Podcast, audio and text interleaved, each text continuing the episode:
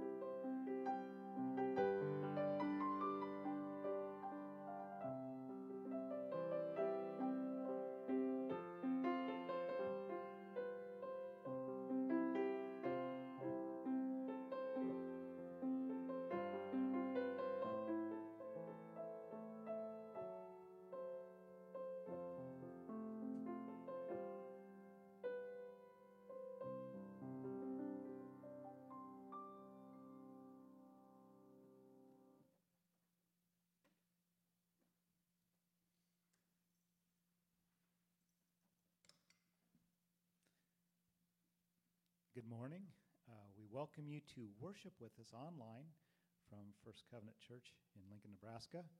Uh, we trust and hope that you will be blessed and encouraged and built up as we uh, worship our Lord and Savior Jesus Christ.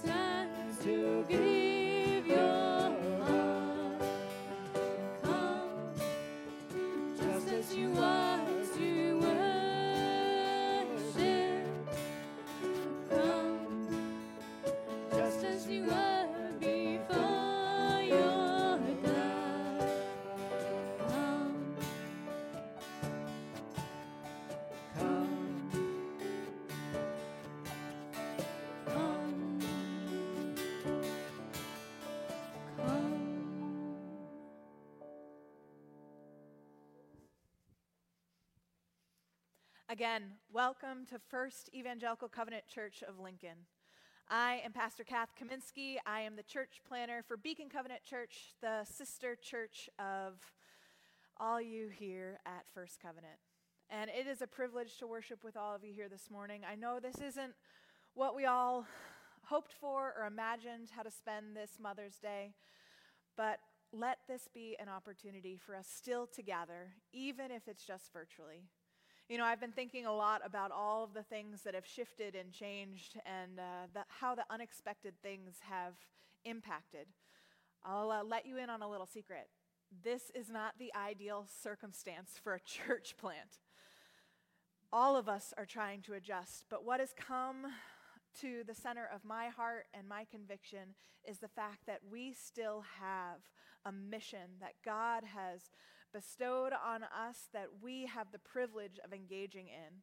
And so, one of the things I wanted to invite all of you here at First Covenant to is actually a continuation of a ministry that began months before I ever even arrived here in Lincoln. In the fall, we had Dominique Gilliard come to give our congregation a taste of racial righteousness and reconciliation. You know, one of the things in this moment I'd been saying, God, you had just been gathering this group of people together who are impassioned about areas of injustice. This is the moment for the church to stand. And then COVID hit. Well, in the last few weeks, I've come to realize that this is the moment for the church to stand. And if anything, COVID has shown a light on some of the areas of injustice in our society. And this is the moment to engage. So, this Thursday night at 7 p.m., we're going to have a Zoom conversation about COVID and areas of injustice. And actually, Dominique Gilliard, the author of Rethinking Incarceration, will join us on this call. So, information will be sent to you via email. You can also find information on the Beacon Covenant Facebook page. And I think Pastor Evan has some more announcements.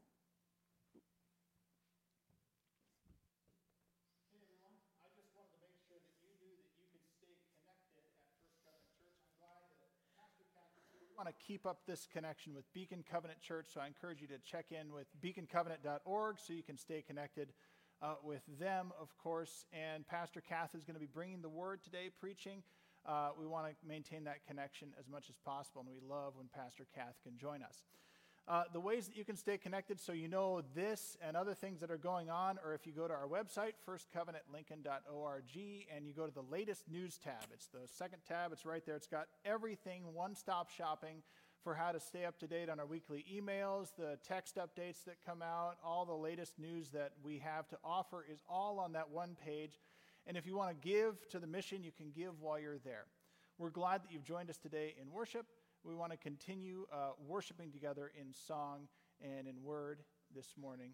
Let's pray together, or let's sing together.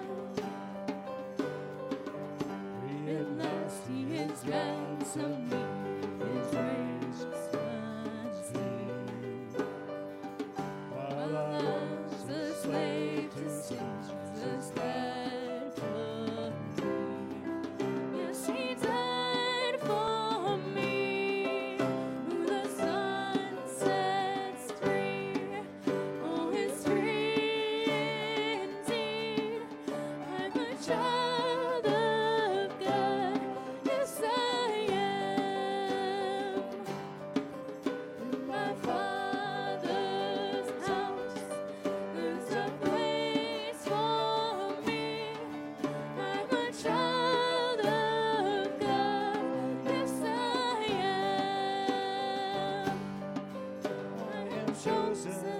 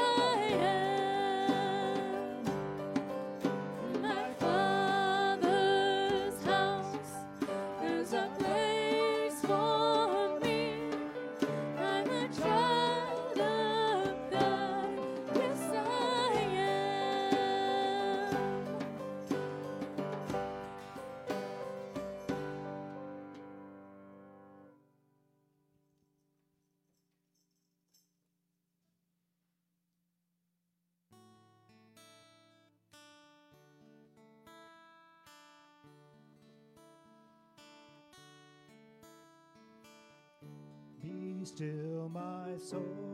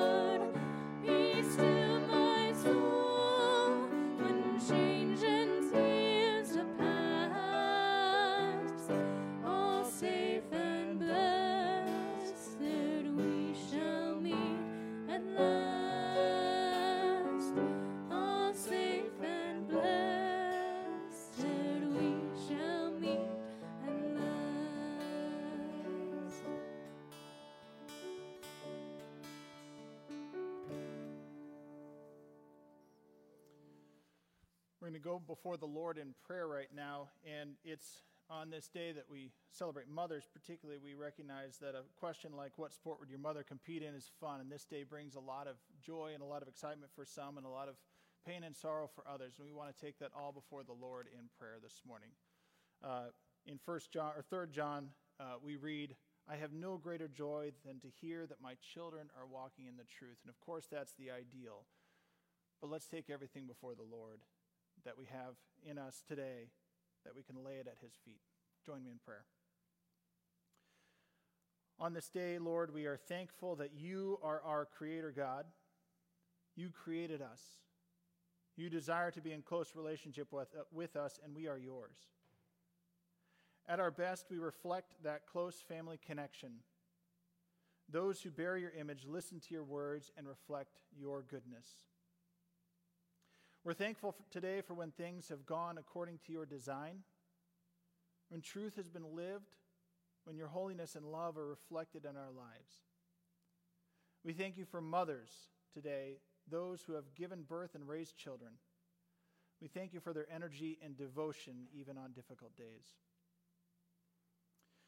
We also know that things haven't gone according to plan, and there's pain and there's difficulty on this day as well. We lift up to you the broken dreams, the lost lives, children that were never born, though the desire was there and was deep, lives that were lost in infancy, lives that were lost too young. We think today, uh, especially of the mother of Ahmaud Arbery, and we recognize so many like her who grieve today that loss and that injustice. Father, we lift up these and so many other needs to you with the same pain that Rachel felt in Genesis. but we recognize that you are faithful. You are good, and even in pain, difficulty, and longing, even in joy, happiness, and bliss, you are God, and you are good, and we come before you with pain and joy, sorrow and excitement, and lay these all at your feet because you love us more than any human love, and you long for us more than any human longing and you know the joy of bringing a child into this world, and you know the pain of losing a child in this world. Help us find you today. Help us know you today and be known by you today. Bring us under your wing and shelter us. May we know the warmth and joy of being your child. Amen.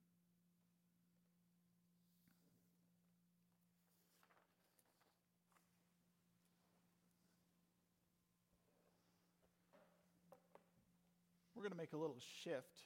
This is now the time for our children's message. So, children, I'm going to invite you to come up close to the screen if you can, or at least pay attention. All right. Here comes the airplane. Here comes the airplane. Who's ready for some? Anybody? Ah. How many of you remember being fed like that as a little baby? I don't. Probably most of us don't. But you know what? That happened to a lot of us. That when we were little babies, we got fed in really fun and exciting ways, and we probably ate baby food. Are any of you kids still eating baby food now? If you can raise your hand and, and you mean it, you probably aren't eating baby food right now, and it's okay if you are. But you know, as we grow up, we, we change what we eat. So maybe when we come back to church, some of you be handed a bag like this of some snacks these aren't just kid food, but they're usually for kids. I still eat them, they're really good. Or maybe uh, as we grow up, we, we get into something a little bit more uh, yummy and uh, we can start eating more grown up food or big kid food, or this is good for any age. This is my personal favorite cereal. You never outgrow this. Um, and maybe someday you graduate to something much bigger and meatier, right? that's what happens as we grow up. We expect that we're going to eat different things and grow, and we're going to hear this morning from 1 Peter about identity, but also about growth. And when it comes to when we say yes to Jesus, he wants us to grow. Just as our parents expect us to grow and change what we eat and grow into those foods and things, we might also do the same thing when we learn about Jesus. We might, as a little kid, read out of a kid Bible. Maybe some of you are reading out of kid Bibles even today, and that's great. And as we get a little older, we might read something uh, the next level up or go even on beyond that as grown ups to read uh, the big kid Bible, basically. But Jesus wants us to grow, and mature is the big fancy word for that. And we're going to hear about that this morning. That we're going to, because we grow and become more like Jesus when we say yes to Jesus, we learn new things and we start acting differently. And you know what? We actually start acting like Jesus. That's what he wants from us. So we go from milk, Peter says, to maturity, is what he says. Let's pray as we hear, get ready to hear the word. Lord, I thank you that you want more of us than you see today, but you still love us, even with what you see today. Help us grow. Help us grow strong in our bodies, help us grow strong in our minds, and help us grow strong in our spirits to become more like your Son, Jesus Christ that we would look more like him, be more obedient to him, and show what he looks like to others and how we act towards them to be kind and loving and caring. God, thank you for loving us and being kind to us and caring for us. Amen.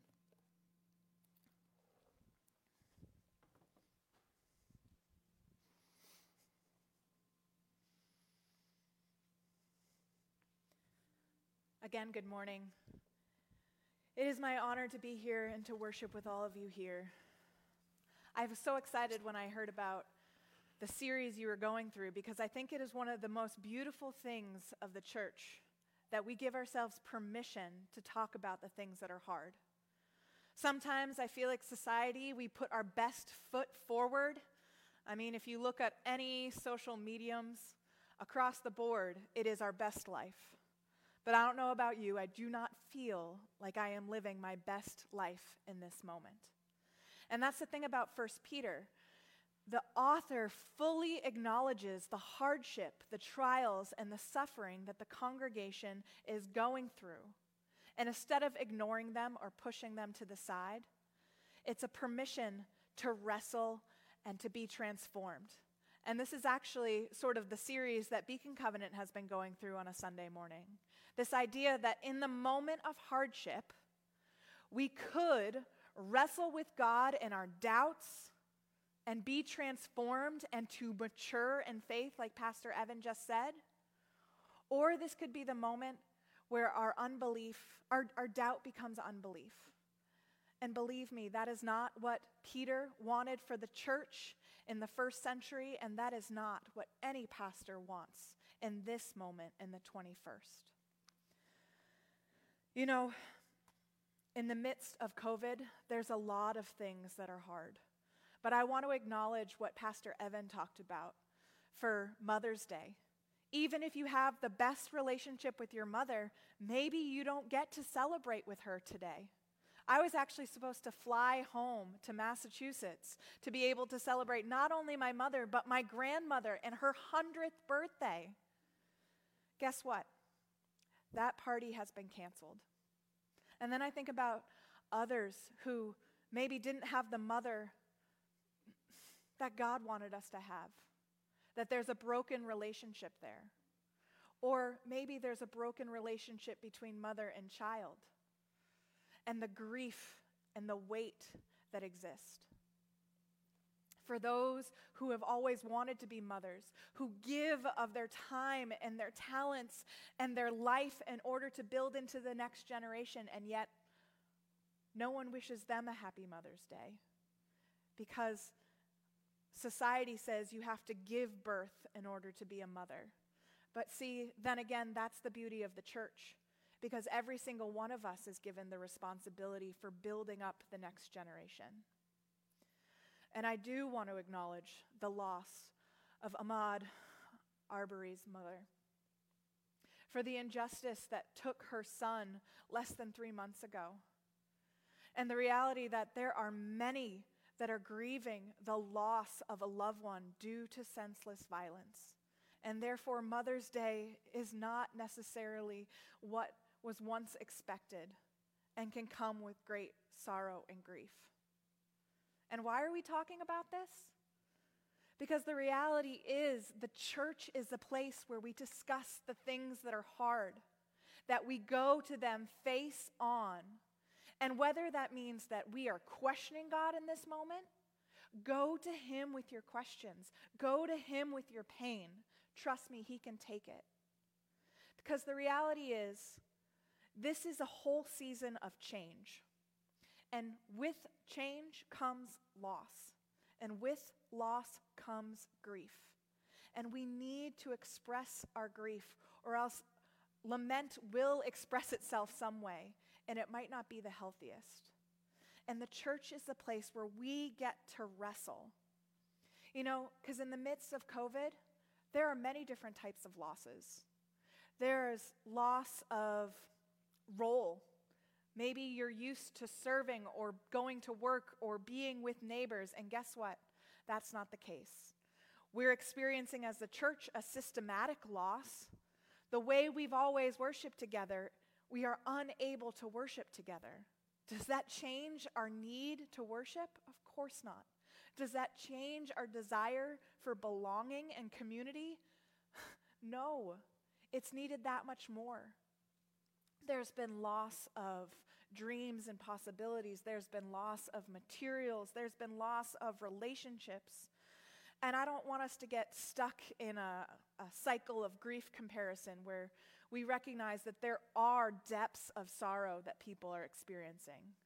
There are some of us that have been inconvenienced and our world feels like it's being flipped upside down. And yet there are also others who have lost their life or their livelihood or their loved ones. And the question of what the future holds is one that causes great fear and trepidation.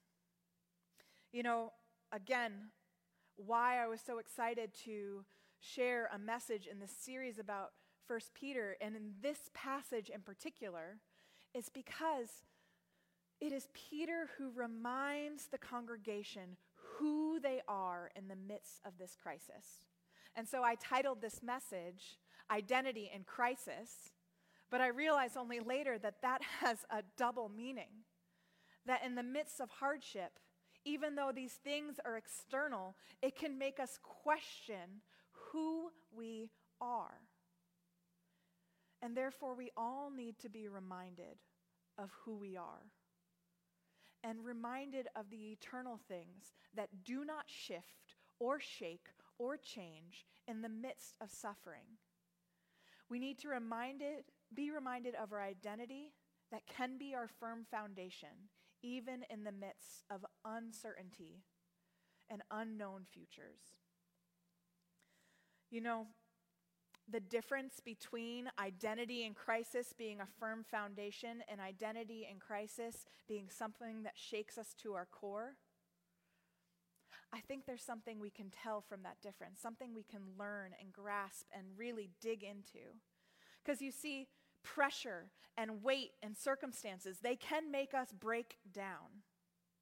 Or pressure, fire, it can refine us and strengthen us.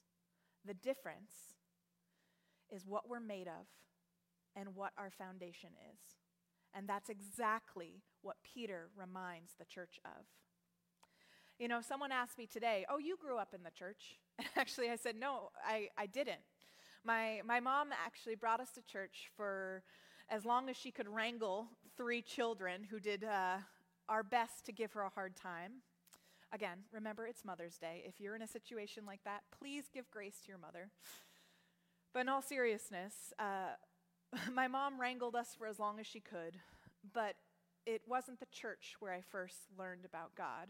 It was a covenant camp that introduced me to Jesus. And it was actually a covenant camp that first introduced me to this character of Peter. It was a silly song called "On the Fire," uh, "A Fire on the Mountain Tonight," and if you know it, the theology and understanding of God is quite uh, shaky. But here's the verse about Peter. It said, hold on, forgive my singing voice. Peter, he denied our Lord three times, and finally he swore. Then the cock began to crow, and he said, How did you know?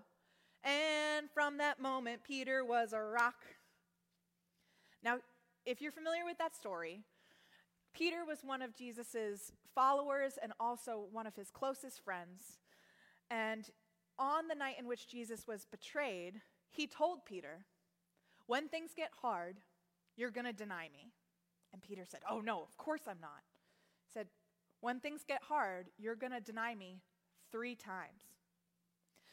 Now, to tell you the truth, when I first heard this song, and the cock began to crow, and he said, How did you know? And from that moment, Peter was a rock.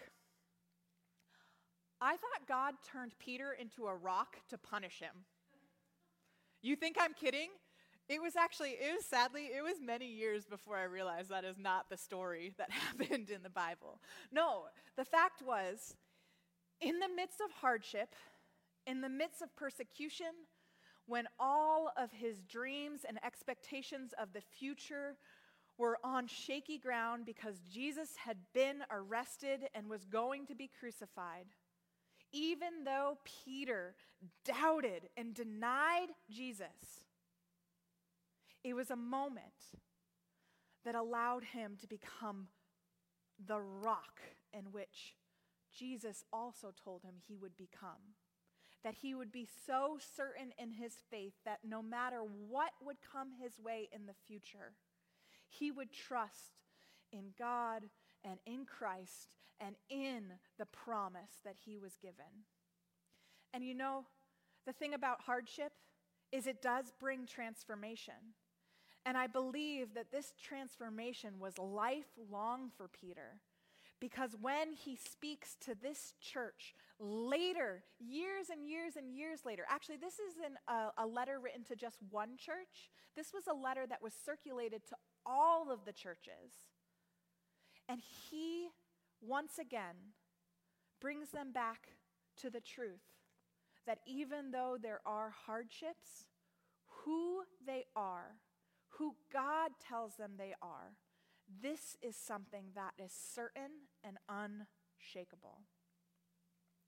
So let's look at this letter. This letter that was written to a church in the moment of persecution, a letter that was written to a congregation that was most likely uh, Gentile believers, meaning they did not come from a Jewish background where they would have understood the promises of God. In fact, they were people that were so far from God, and now their lives were transformed in faith. And the hardship and persecution and the suffering they were experiencing, it wasn't from the authorities, it was from their community, from their neighbors, from their loved ones that did not understand their faith or their new life. And so Peter writes them this letter in order to remind them of the journey, like Pastor Evan mentioned earlier. This idea that faith is about maturity and that we are not just transformed in a moment of redemption, yes, but there's also then a journey of being made more like Christ. And in the midst of things that are hard, being transformed and remembering who we are, this is what gets us to maturity. And this is why Peter wrote the letter to remind them of their identity and remind them of their purpose. So if you have a Bible, or I, I imagine you all are on the internet, maybe you can grab out your phone and go to 1 Peter chapter 2, starting in verse 2. This is the verse which Pastor Evan referenced earlier. Like newborn babies, crave pure spiritual milk so that they might grow up in the salvation now that you have tasted that the Lord is good. It's a reminder that faith is a journey, and that journey is about discipleship and growth and change. Not to simply just remain as we were that first moment we heard about the promise of Jesus Christ, about the good news of abundant life here and now and in the life to come. It's a reminder that who we are because of faith transforms the circumstances around us. And it's a journey that starts with remembering who we are. So, who does Peter want the church to remember who they are? Let's take a look in verse 4.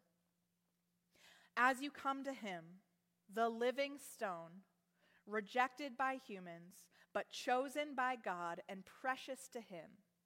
So, first, who are we? we have to remember who Christ is. You also, like living stones, are being built into a spiritual house to be a holy priesthood, offering spiritual sacrifices acceptable to God through Jesus Christ. Do not underestimate the importance of these words.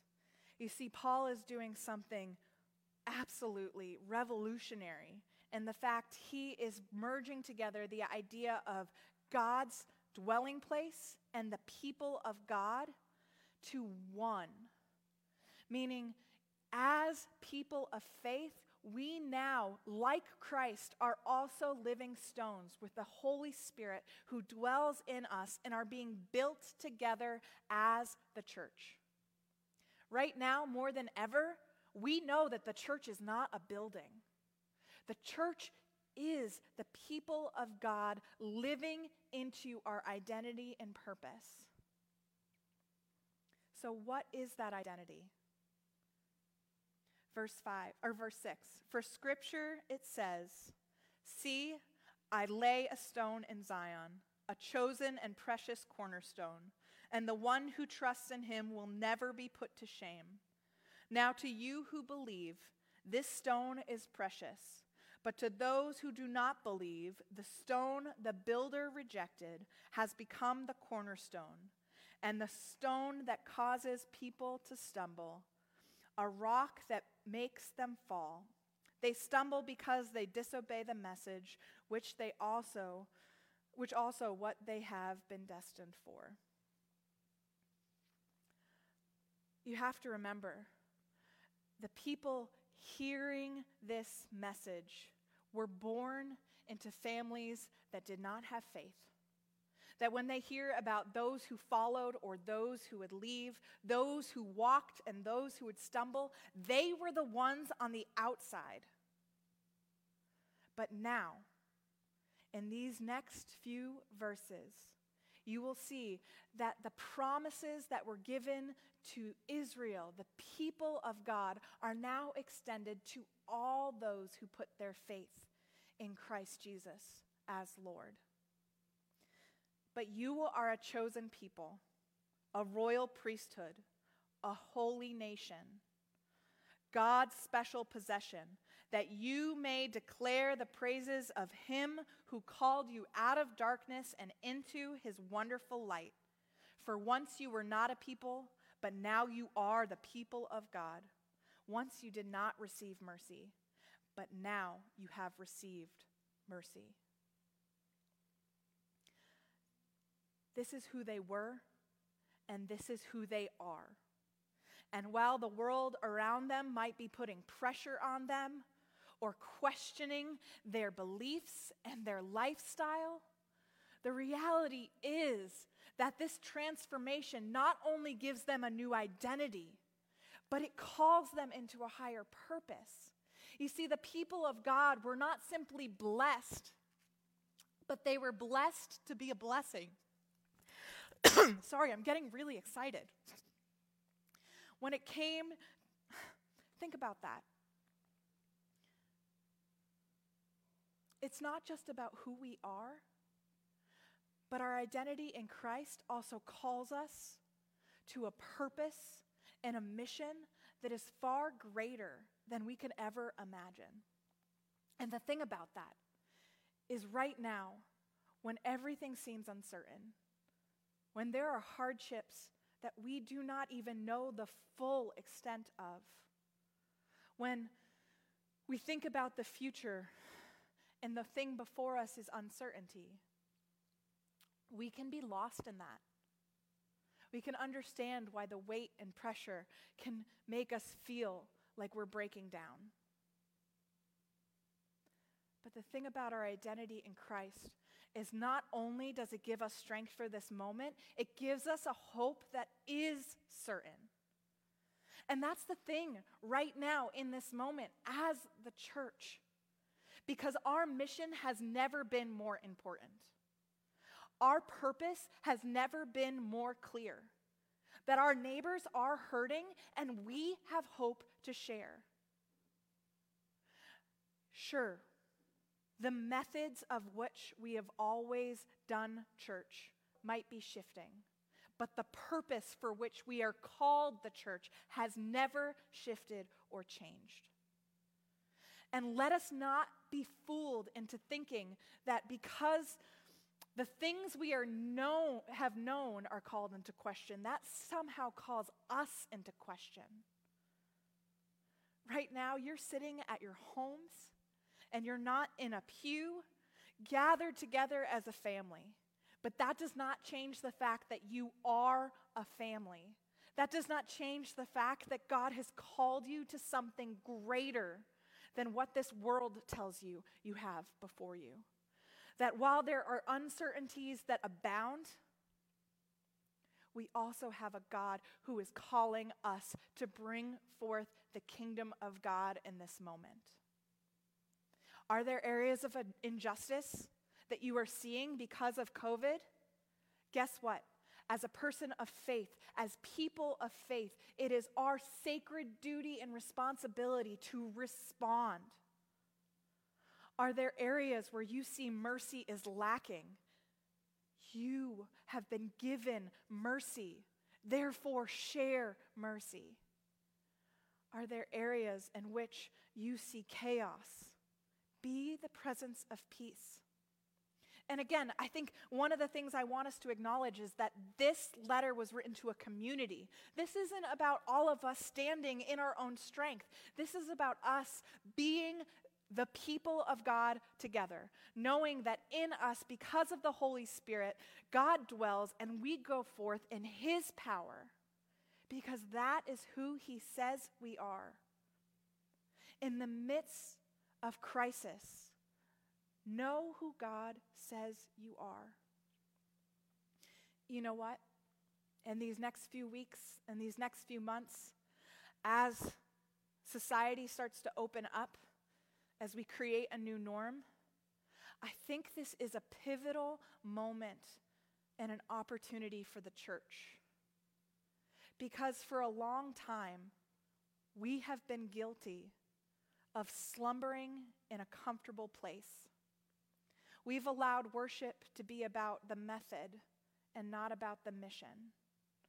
We've allowed the expression of our faith to be about our desires and our wants instead of about what God has called us to be. And we have an opportunity to shake off the dead grass, to weed out the things that distract us that we do for our own comfort. I can't imagine what it was like for the church that Peter was writing to. But I know they had a question before them. Do they give in to the pressures around them, or do they remember who they are and move forward in mission? You know what? Considering it's Mother's Day, let me put it this way to finish. Again, the beauty of the church is that we are all responsible for the well being, the development, and passing on the faith to the next generation. Yeah, worship band, please do come back up. All of us today get to be a part of the development of the next generation. So, what do you want to pass on to the future church? And what example can we set? Not in our strength, not in who the world says we are, but in the identity as God's chosen people, his royal priesthood, once who were stranger and, and who are now the family of God. Let us think about that. Pray with me. Almighty God, when we were lost, you found us. And when we were infants, you gave us what we needed to mature and come to an understanding of you, who you've called us to be, and where you're calling us to go. I pray that in the midst of this holy disturbance, of a time where there is uncertainty, we would make sure that you are our foundation, that we would know that we are a chosen people because you have chosen us. And let our lives be an expression of praise and faith. Amen. Amen. Thank you, Pastor Kath, for that message. You know, based on Jesus' proclamation, I would have to believe that Peter was one of the original rock stars, and that if he'd have had a band, it would have been called the Living Stones. And uh, we get a part to be a part of that band where Living Stones built together to become his church and represent him in our communities and the world around. So I'm, I'm grateful for that. Please join me in our last song here.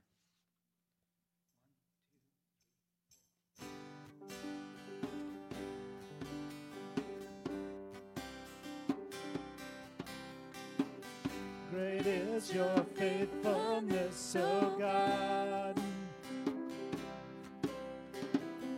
You wrestle with the sinner's restless heart. By still waters into mercy. And nothing can keep us apart.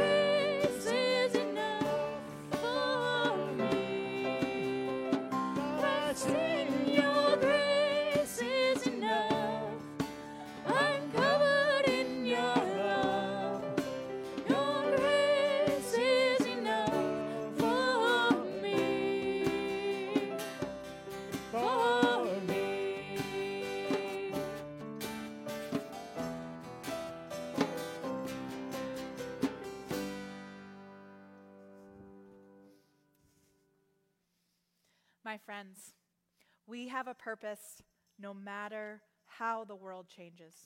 Remember who God says we are. These are the words of Peter. You are a chosen people, a royal priesthood, a holy nation, God's special possession, that you might declare praises to him who called you out of darkness and into his marvelous light. Amen.